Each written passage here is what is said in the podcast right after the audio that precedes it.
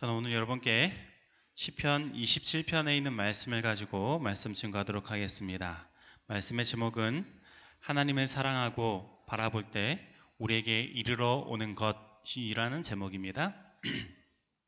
다시 시편 27편 1절로 14절에 있는 말씀을 읽도록 하겠습니다. 시편 27편 1절로 14절입니다. 우리 다 같이 읽겠습니다. 시작. 여호와는 나의 빛이요 나의 구원이시니 내가 누구를 두려워하리요. 여호와는 내 생명의 능력이시니 내가 누구를 무서워하리요. 나의 대적 나의 원수된 행악자가 내 살을 먹으려고 내게로 왔다가 실족하여 넘어졌도다.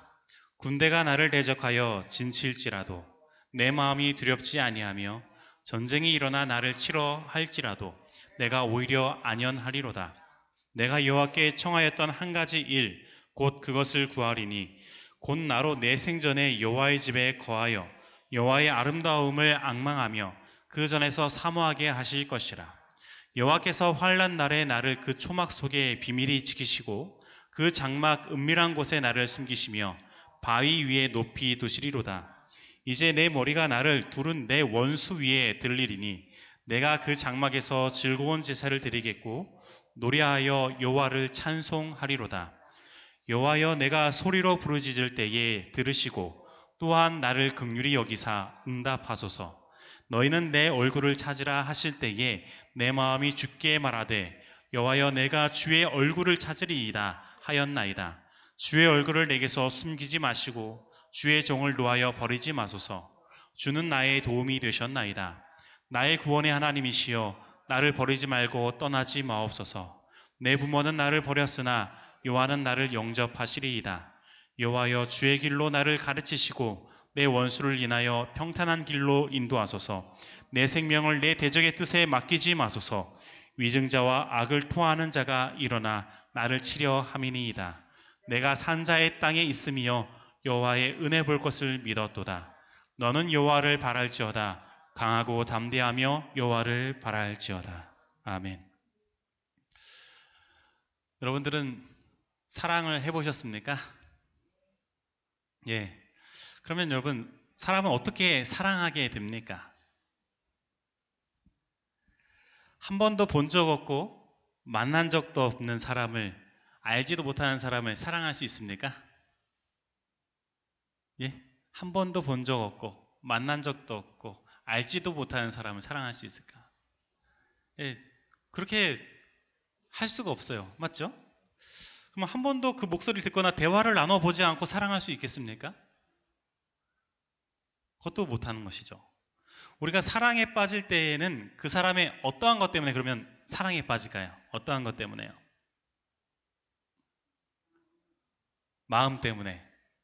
예, 어떤 사람은 외모 그런 것들을 막 얘기하는데, 우리가 사랑에 빠질 때는요 그 사람을 보고 대화 나누고 하면서 그 사람의 됨됨이와 그런 모든 것들이 나에게 다가와서 사랑을 일으키게 되는 것입니다. 그래서 사랑은 내 몸의 어디의 반응인가, 나의 어디의 반응인가. 사람들은 그 사랑을 어디의 반응이라고 말해요? 머리입니까? 가슴입니까? 예? 그럼 마음 어디 있어요? 예, 마음이 머리에 있습니까? 가슴에 있습니까? 사실은 예, 관장하는 게 머리에 있어요. 그러나 우리가 뜨거워지고 뭔가 가슴이 뜨거워지고 뭐 그런 감정들은 다 어디서 느끼는 것 같습니까? 예, 가슴에서 느끼는 것 같죠. 그래서 사실 마음 심자가 심장의 모양이에요. 예. 그래서 오늘 우리들이 예, 사랑을 느낄 때는요 우리들이 가슴이 반응합니다. 사실 머릿속에서 나오는 그런 모든 것들이 가슴에서 이루어져요. 근데 그 사랑을 만드는 요건이 있습니다. 그러니까 다시 말하면 사람을 사랑하게 만드는 요건이 있습니다. 그것은 첫 번째 무조건 만나야 됩니다. 만나지 않고는 안 돼요. 그리고 대화를 나눠야 됩니다. 그리고 그 사람을 경험적으로 알아야 돼요. 그냥 단순히 그 사람에 대하여 아는 것이 아니라 그 사람을 경험적으로 알아야 됩니다. 그래서 그 사람의 품성이 무엇인지 알아야 돼요. 그리고 그러한 것들이 다 종합되었을 때 사람의 마음에 반응이 오는 것이죠. 그래서 이 사랑이라는 것은요, 내 안에 있는 것이 솟아오르는 게 아니라 사실은 사랑은 찾아오는 것입니다.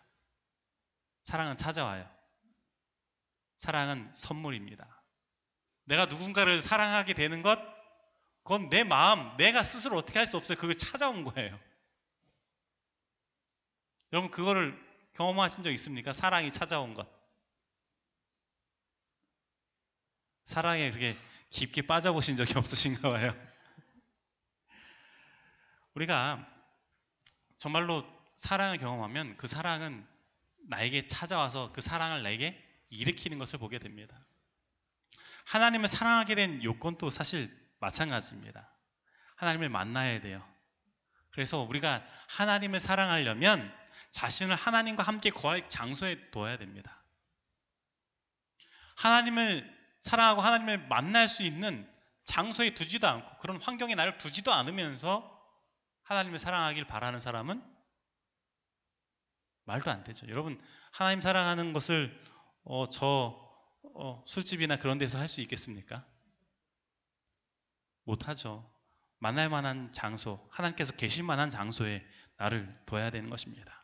그래서요, 하나님의 말씀 집회가 있으면, 맞죠? 공식적인 것, 그러니까 비밀 집회 말고요. 마지막 시대에 사람들이 이곳에 정말로 좋은 말씀이 있어, 목사님 모르게 와, 누구도 모르고 너만 와, 이렇게 하면은 가면 됩니까, 안 됩니까? 예, 말씀을 사모하라고 했다고 내가 무조건 말씀 있는 것도 다 간다고 해서 되는 문제가 아니에요. 공식적으로 합당한 그런 하나님을 만날 수 있는 그 장소에 둬야 됩니다. 그리고 하나님과 대화를 나눠야 되는데, 기도와 말씀 묵상을 통해 하나님과 대화하라라는 것입니다. 오늘 우리가 하나님과 대화를 나누는 게 부족해요. 다 일방적입니다. 맞죠? 기도할 때도 일방적이고 말씀 묵상할 때도 일방적이에요. 내가 그 말씀 묵상을 할 때에도 하나님께서 성령을 통하여 나에게 알려주신 것들을 봐야 되는데, 내 머릿속에서 굴려서 그것들을 내 지식과 그 모든 것들을 통해서 깨달으려고 합니다. 하나님과 끊임없이 교통을 해야 되는 것이죠. 그래야지만 하나님이 어떠한 분이신지 알고 그분을 사랑하게 됩니다. 그러면 하나님을 어떻게 경험적으로 알 수 있습니까? 그분의 품성을 어떻게 느낄 수 있어요? 성경은요, 하나님의 바라봄으로 그것을 알게 된다고 되어 있어요. 그러니까 우리는 하나님의 바라봄으로 하나님을 경험하게 되고 그분의 품성이 무엇인지 알게 됩니다.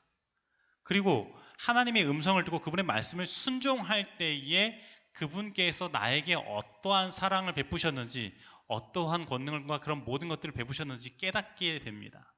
순종하지도 않으면서, 맞죠?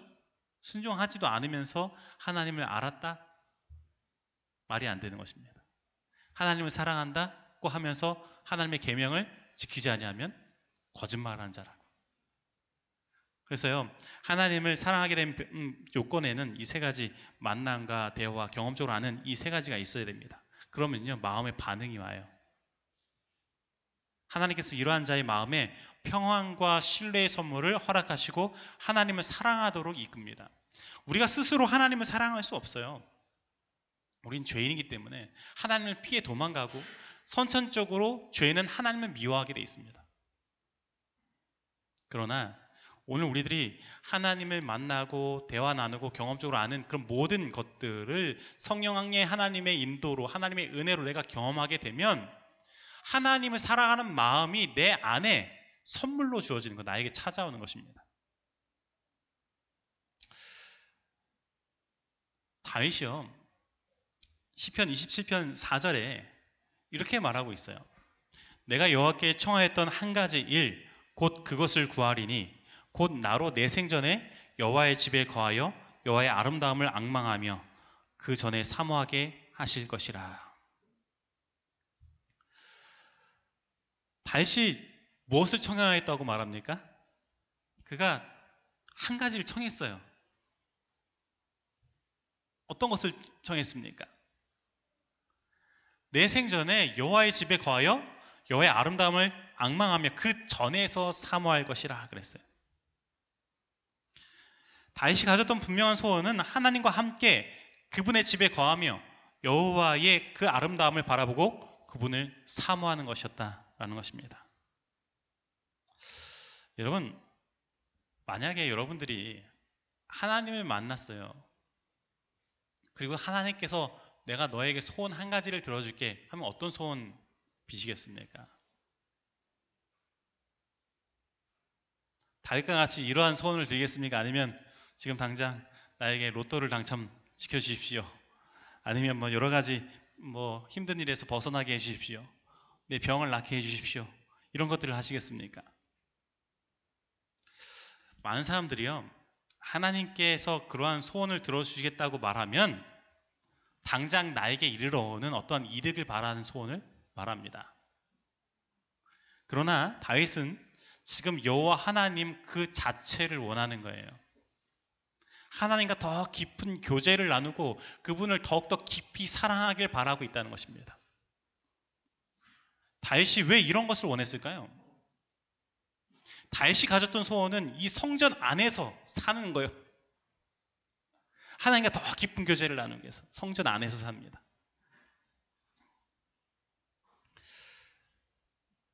여러분, 성전 안에서 사는 게 어떤 것입니까? 성전 안에서 사는 것. 제가 목회 나와서 계속해서 다산고등학교에 있을 때도 사실 교회가 거의 붙어있는 거나 마찬가지고, 그 다음에 송정교에 있을 때도 교회 아래층이 바로 사택이었고, 그 다음에 천명 선교사 한인교회에도 뭐 가까이 있습니다. 아주 가까이 그냥 몇 발자국만 가면 바로 교회예요.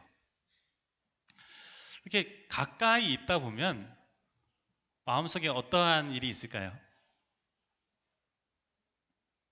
예? 긴장하게 돼요. 긴장. 왜 긴장하는지 아십니까? 누가 언제 찾아올지 몰라요. 교회에 왔다고 하면서 목사님 사택을 두드릴지 모르는 거예요. 그래서 항상 긴장하고 있으면서 뭔가 스트레스를 받았었어요. 그래서 제가 이런 소원도 한번 하나님께 말한 적이 있어요. 하나님, 왜 우리 사택은 맨날 교회에 붙어 있어갖고, 예? 이렇게 마음 이렇게 아슬아슬하게 뭔가 긴장하면서 살아야 됩니까? 한번 사택이 좀 멀리 좀 떨어져서 있으면 안 되겠습니까? 하고 이렇게 했는데, 오늘 이 시편 27편 4절을 읽고 나서 내가 뭔가 하나님께 잘 먹고 했나 보다. 다윗은 소원이 뭐라 그래요? 여호와의 집에 거하며, 그 성전 안에 거하는 거예요. 여호와의 아름다움을 앙망하며 그 전에서 사모하는 것입니다. 여러분, 다윗이 왜 이것을 구했을까요? 무엇 때문에요? 하나님의 사랑 안에 거하는 것, 그것이 바로 자신의 생명을 얻고 살아가는 길이라는 것을 아주 철저히 깨달은 존재가 바로 다윗이기 때문에 그래요. 자신의 생명이 다른 곳에 있지 않다는 거예요. 하나님을 사랑하는데, 내가 하나님을 정말로 깊이 사랑하고 그분을 사모하는데 자신의 생명과 그 모든 것이 거기에 달려있다는 것을 다윗은 알았다라는 것입니다. 인생의 모든 해답이 거기에 들어있는 것입니다. 근데 우리들은 아주 가까이에 하나님이 계신데도 불구하고, 우리 인생의 해답이 아주 가까이에 있음에도 불구하고 그것을 알지 못할 때가 많아요. 그냥 무시하고 지나갈 때가 많습니다. 그러나 여러분, 정말로 인생의 해답은요, 내가 다른 어떤 것들을 해서 어떤 진짜 문제가 실제로 해결됨으로 말미암아 되는 게 아니에요. 그거는요, 그냥 잠깐 해결된 겁니다. 진짜 해결되는 건 뭐예요? 내가 하나님을 정말로 깊이 사랑할 때 해결돼요. 모든 게 다 해결됩니다. 다시 시편 27편 1절로 3절에 이렇게 말하고 있어요. 여호와는 나의 빛이요 나의 구원이시니 내가 누구를 두려워하리요. 여호와는 내 생명의 능력이시니 내가 누구를 무서워하리요. 나의 대적, 나의 원수된 행악자가 내 살을 먹으려고 내게로 왔다가 실직하여 넘어졌도다.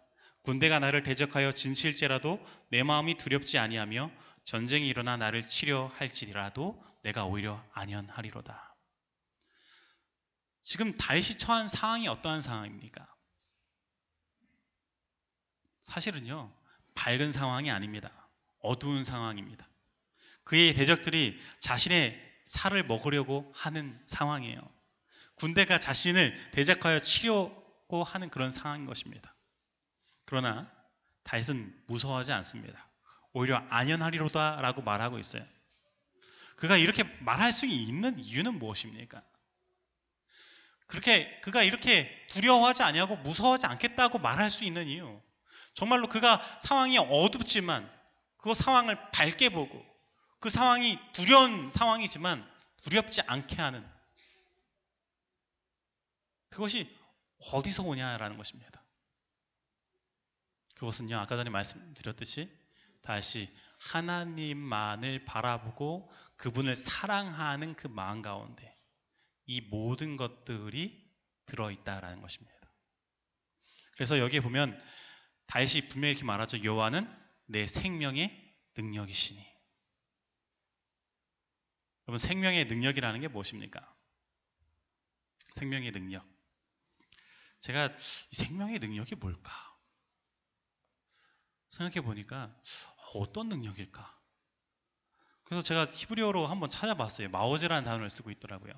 보니까 이 마오즈라는 단어는요, 피난하다라는 뜻을 가진 우주라는 단어에서 파생한 단어인데, 일반적으로 피난처, 안전한 장소라는 뜻을 가지고 있는 것입니다. 그래서 이 생명의 능력을 이렇게 해석할 수 있습니다. 생명의 피난처. 그냥 생명의 능력하면 뭔지 잘 모르겠는데, 생명의 피난처 하니까 뭔가 의미가 더 입체감으로 보입니다. 단순히 능력하면 힘에 대한 생각이 강하지만, 피난처는 내가 쉴 장소, 나를 보호하는 장소, 하나님의 보호하심을 나타내는 것입니다. 다시 말하면 오늘 우리들의 생명은 나에게 달려있는 게 아니라는 거예요. 우리가 하나님 안에 거할 때 얻을 수 있고 보호함을 받을 수 있다라는 것입니다. 여러분, 제가 핸드폰을 사면요, 핸드폰을 산 다음에 바로 하는 게 뭐냐면 핸드폰 케이스를 끼우는 거예요. 핸드폰 케이스를 안 끼우고선 다니면 어떻게 되는지 아십니까? 저는요, 핸드폰을 얼마나 많이 떨어뜨리는지 몰라요. 잘 떨어뜨려요, 다니다가. 그럼 케이스 안 하고 핸드폰 떨어뜨리면 어떻게 될까요? 예, 깨져요. 기스도 나고. 그것처럼요, 오늘 우리들의 안전과 그 모든 것들은 누구에게 달려있냐면 우리를 케이스로 감싸주시는 하나님의 능력이 달려있는 거예요. 그래야지만 우리가 안전합니다. 하나님의 보호하심이 없으면 우리는 결코 그런 것들을 얻을 수가 없는 것입니다. 하나님 안에 있을 때 우리들 삶 가운데 실제적으로 어둠이 빛으로 바뀌고요, 나의 원수가 나를 찾아왔을 때에 오히려 그 원수가 넘어지게 되는 경험들을 하게 된다는 것입니다. 시편 27편 1절로 3절에 분명히 그렇게 말하고 있어요. 2절에 나의 대적, 나의 원수된 행악자가 내 살을 먹으려고 내게로 왔다가 실족하여 넘어졌도다. 여러분, 이 천인이 엎드려지나 이 책을 한번 읽어보셨습니까? 천인이 엎드려지나. 저는 이 책을 읽으면서 이 책의 내용이 영화로 만들어지면 어떨까, 그런 생각을 하게 됐어요. 이 하젤이라는 이 목사님이요, 독일의 군의이자 그리스의 군병이었던 이 하젤 이야기로서 이렇게 자신의 경험담을 쓴 거예요. 그러니까는 전쟁터에 독일 나치 군인이었어요. 그 독일인이기 때문에 나치 군병으로 간 겁니다. 갔는데 그곳에서 자기가 사람을 죽여야 되니까, 맞죠? 죽여야 되니까 어떻게 해요? 못 죽일 것 같으니까 난 총을 못 받겠다고 말합니다. 총 대신 뭘 달라 그러는지 아십니까? 삽을 달라고 말해요. 자기는 사람들을 안전하게 피신시킬 수 있는 참호라도 파겠습니다. 삽을 달라고 말해요. 그래서 막 회의한 끝에 결국에는 삽을 가지고 전쟁터에 참가합니다. 근데 희한한 일이 벌어져요. 총을 막 적들이 쏘잖아요. 그러면 옆에 총 갖고 있는 사람은 총에 맞아 죽는데 이 하재 목사님은 삽 들고 뛰어가는데 총알이 다 비껴가. 그래서 옆에 있는 전우들이요 막 돌격 앞으로 하면은요 총 들고서 막 앞으로 막 전진하는 게 아니라 삽 들고 있는 하재 뒤로 숨어서 가는 거예요. 하나님께서 어떻게 해요? 도와주시는 것을 알죠. 그래서 이 하재 목사님 있는 부대가 이 독일이 패망하기 직전에 그가 믿고 있는 하나님이 대단하신 거라는 것을 알고 그들이 다 경험하고 나서 그 패망했을 때는 퇴각을 빨리 해야 되지 않습니까? 그래서 이 부분에 대하여 물어본 거예요. 독일이 어떻게 될 것인가? 근데 하젤 이 목사님이 뭘 알고 있어요? 다니엘서 2장을 알고 있어요. 유럽이 어떻게 될 것을 압니까? 통일되지 않을 것을 알아요. 그러면 독일이 패망할 것이라는 것이잖아요. 그래서 군대 거기에 있는 장군한테 독일은 패망할 것입니다. 성경의 예언이 그렇습니다. 그러니 전쟁터에 나가더라도 퇴각할 기름을 꼭 남겨놓으시기 바랍니다. 그랬어요.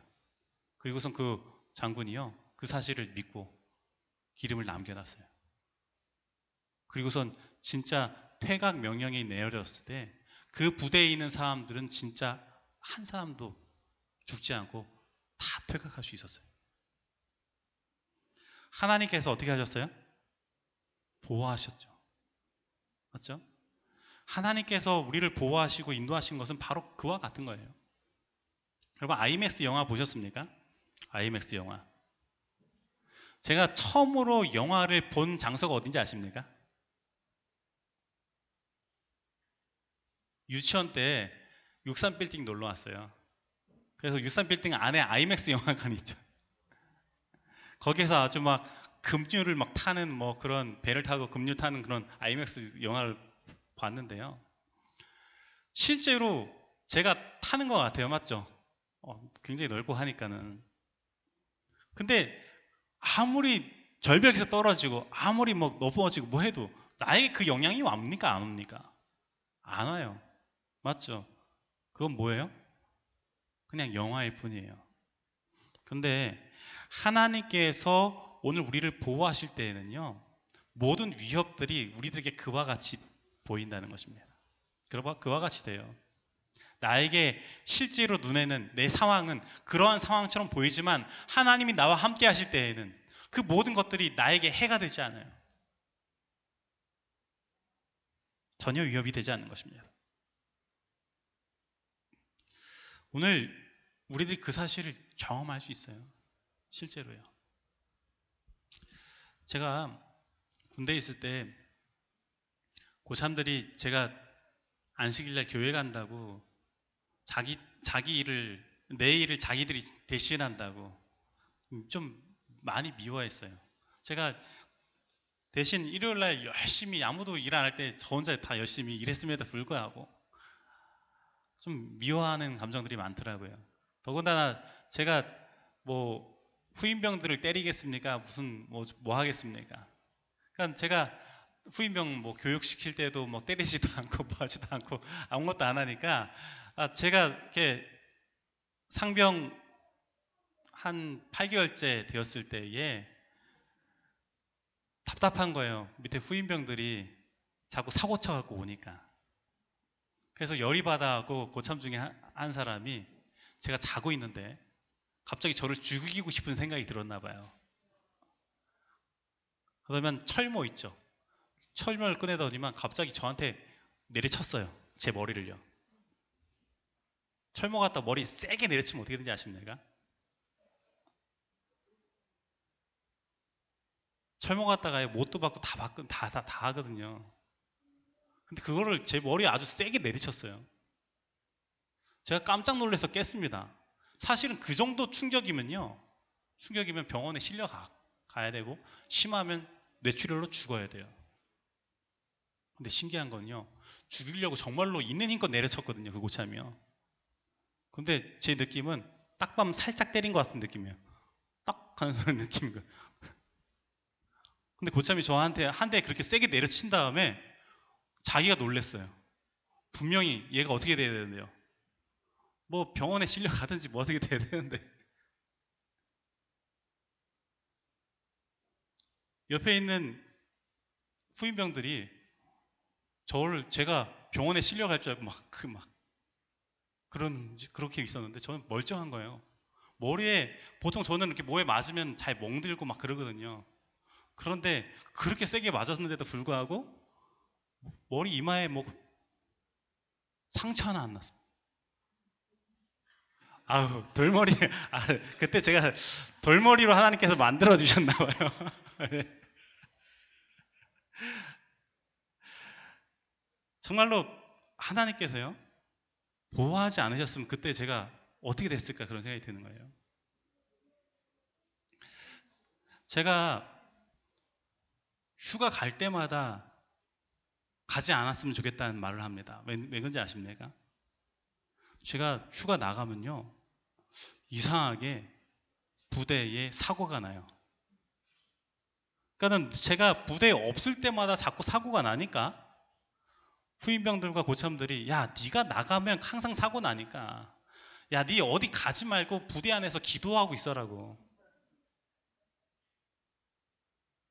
하나님께서 보호하시는 것을 알아요. 그래서 고참들하고 뭐하고 이렇게 근무를 나가지 않습니까, 밖에? 그러면 저는 근무 쓰면서 항상 뭐하라 그러냐면 고참이, 야, 내가 귀신이 제일 무서우니까 넌 저기서 기도하고 있어, 그러는 거예요. 찬미 부르라 그러고. 하나님께서 실제로 그런 일들을 경험하게 하시는 것입니다.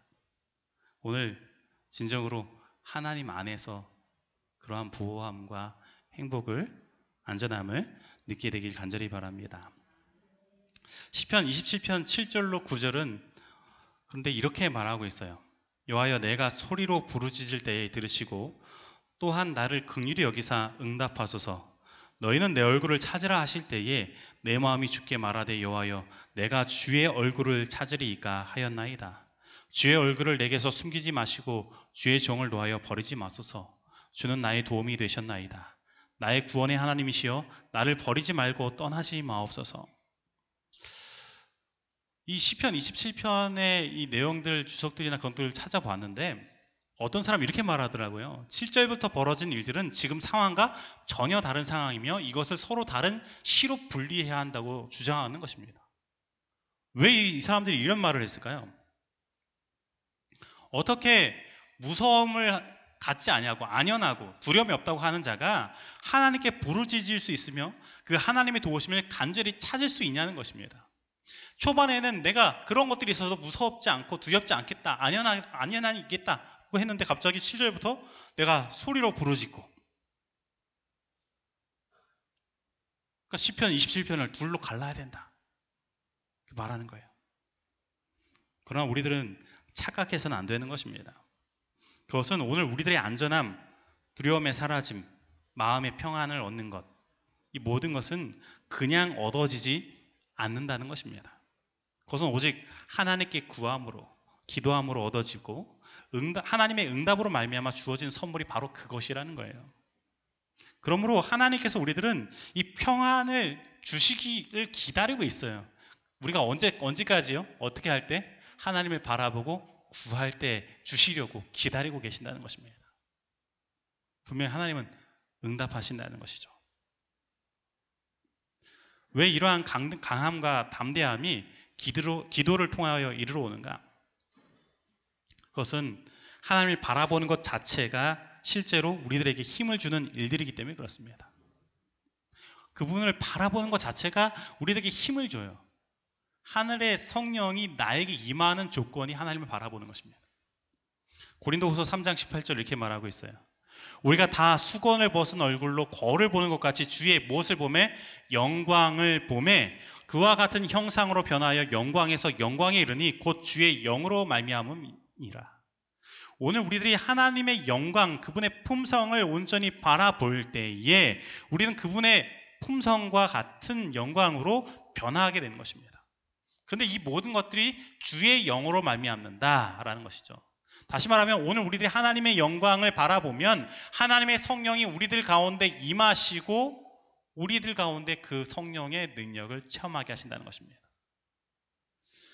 오늘 우리를 변화시키고 우리에게 힘을 주는 주체는 성령 하나님이시다라는 것입니다. 그리고 우리들 마음 가운데 이루어오는 평안의 선물은 이 성령의 역사로 말미암아 주어지는 것이다라는 것이죠. 그래서요, 다윗은 이것을 알아요. 자신의 안전이, 자신의 이러한 무서워하지 않은 담대함이 하나님께서 주신 선물이라는 것을 알아요. 그래서 끊임없이 필사적으로 어떤 상황이든 누구를 바라보기로 하느냐면 하나님을 바라보기로. 하나님을 바라보고 그분께 구할 때만 이 모든 것들을 얻을 수 있기에 그가 그렇게 기도하는 것입니다. 시편 27편 11절은 이렇게 이야기하죠. 여호와여 주의 길로 나를 가르치시고 내 원수를 인하여 평탄한 길로 인도하소서. 제가요 시편 27편 11절을 읽으면서 제가 잘못 읽었나 그랬어요. 원수를 인하여 평탄한 길로 인도하소서. 이게 무슨 의미입니까? 원수를 인하여 평탄한 길로 인도하소서. 저 원수들 때문에 오히려 내가 평탄한 길로 가게 해달라는 것입니다. 저 원수들의 힘으로 저들이 있기 때문에 내가 평탄하게, 맞죠? 가도록 해달라는 거예요. 원수로 인하여 험악한 길을 가고 그 다음에 어떤 어려움을 당하는 것이 아니라 그들로 인하여 평탄한 길로 가는 이유가 무엇일까요? 무엇 때문에 그렇습니까? 사실은 원수들 때문에 내가 어려움을 당해야 돼요. 맞죠? 그러나 원수 때문에 평탄한 길을 가요. 그 이유는 그들로 인하여 하나님을 더 간절히 바라보고 사모하게 되기 때문에 그렇습니다. 원수가 없으면 우리들이 어떻게 해요? 하나님을 바라봅니까? 안 바라봅니까? 힘든 일이 있거나 어려운 일이 없으면 하나님을 잊어버리고요, 그냥 먹고 즐기고 이런 데만 신경 쓰는 것이죠. 우리가 하나님을 바라볼 때요, 온전히 평탄함을 경험하게 됩니다. 그래서 하나님은 우리들 가운데 누구를 허락하시냐면 원수들을 허락하십니다. 그래서 그 일로 인하여 우리들을 평탄한 길로 경험하게 하는 것이죠. 고린도전서 10장 12절 이렇게 이야기하죠. 그런즉 선줄로 생각하는 자는 넘어질까 조심하라. 다시 말하면 내가 정말로 평안하다라고 생각할 때에 이미 위기는 찾아온다라는 것입니다. 내가 하나님을 바라볼 때, 온전히 바라보고 그분께 모든 것을 맡길 때에만 평안이 있는 거예요. 이 사실을 결코 잊지 말아야 되는 것입니다. 여러분, 저 멀리에서 청어 있죠? 청어를 잡아옵니다. 근데 청어는 급해갖고요, 잡자마자 사실 거의 금방 죽어요.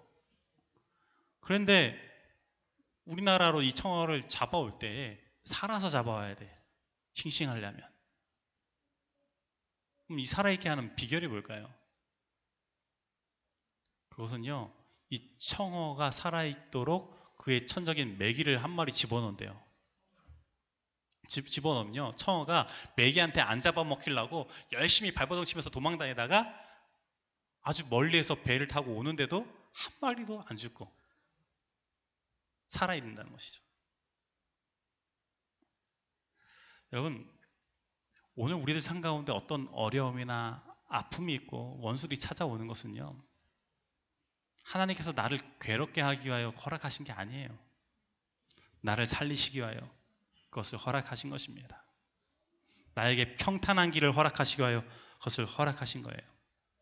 오늘 그 사실을 꼭 기억하게 되길 바랍니다. 오늘 우리들의 생명의 능력은 하나님과 이루어지는 사랑의 관계 속에서 이루어온 것입니다. 그리고 하나님과 이러한 관계를 얻고 연결된 것 그 자체가 하나님의 은혜인 것입니다. 그리고 우리는 이 하나님의 은혜 때문에 이 땅에서 살아가는 것입니다. 그래서 시편 27편 13절은 우리들에게 분명히 이렇게 이야기하는 것이죠. 내가 산자의 땅에 있으며 여호와의 은혜에 볼 것을 믿었도다. 내가 지금 살아가는 이 땅이 하나님께서 은혜를 주셨기 때문에 산자의 땅이 됩니다. 하나님께서 은혜를 주시면 죽을 것 같은 나도 살아나고 죽었던 사람도 살아난 부활을 경험하고 아픈 자도 나음을 경험하고 모든 어려운 상황들이 전혀 언제 그랬냐는 듯이 다 헤쳐나갈 수 있는 일들이 하나님 때문에 벌어지는 것입니다. 여러분, 시편 27편을 암송하시기 바랍니다. 시편 27편이요, 그 별명이 뭐냐면 원기를 북돋워 주는 시예요. 보약이라는 거죠, 보약. 이스라엘 백성들에게 별명이 원기를 북돋워 주는 시다라는 거예요. 그래서 이 시편 27편은요, 신년 그리고 대속제의를 준비하기 위해서 유대력 6월 내내 매일같이 그들에게 암송이 되었던 시입니다. 그들이 영적으로 죽어 있거나 뭐가 되면 다시 살리려고, 다시 살아나라고, 다시 힘을 얻으라고, 지치고 힘들면 하나님을 바라보라고, 이것을 매일같이 암송하게 했다라는 것이죠. 사랑하는 성도 여러분, 오늘 여러분의 삶 가운데 어떠한 아픔과 지침과 힘듦이 있습니까?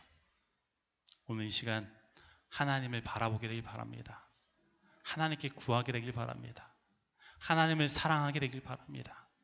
그렇게 되면 여러분의 모든 문제의 해답이 하나님께 있음을 깨닫게 되고, 여러분 눈앞에 있는 모든 것들이 그냥 눈앞에 보이는 허상일 뿐인 것을 깨닫게 될 거예요.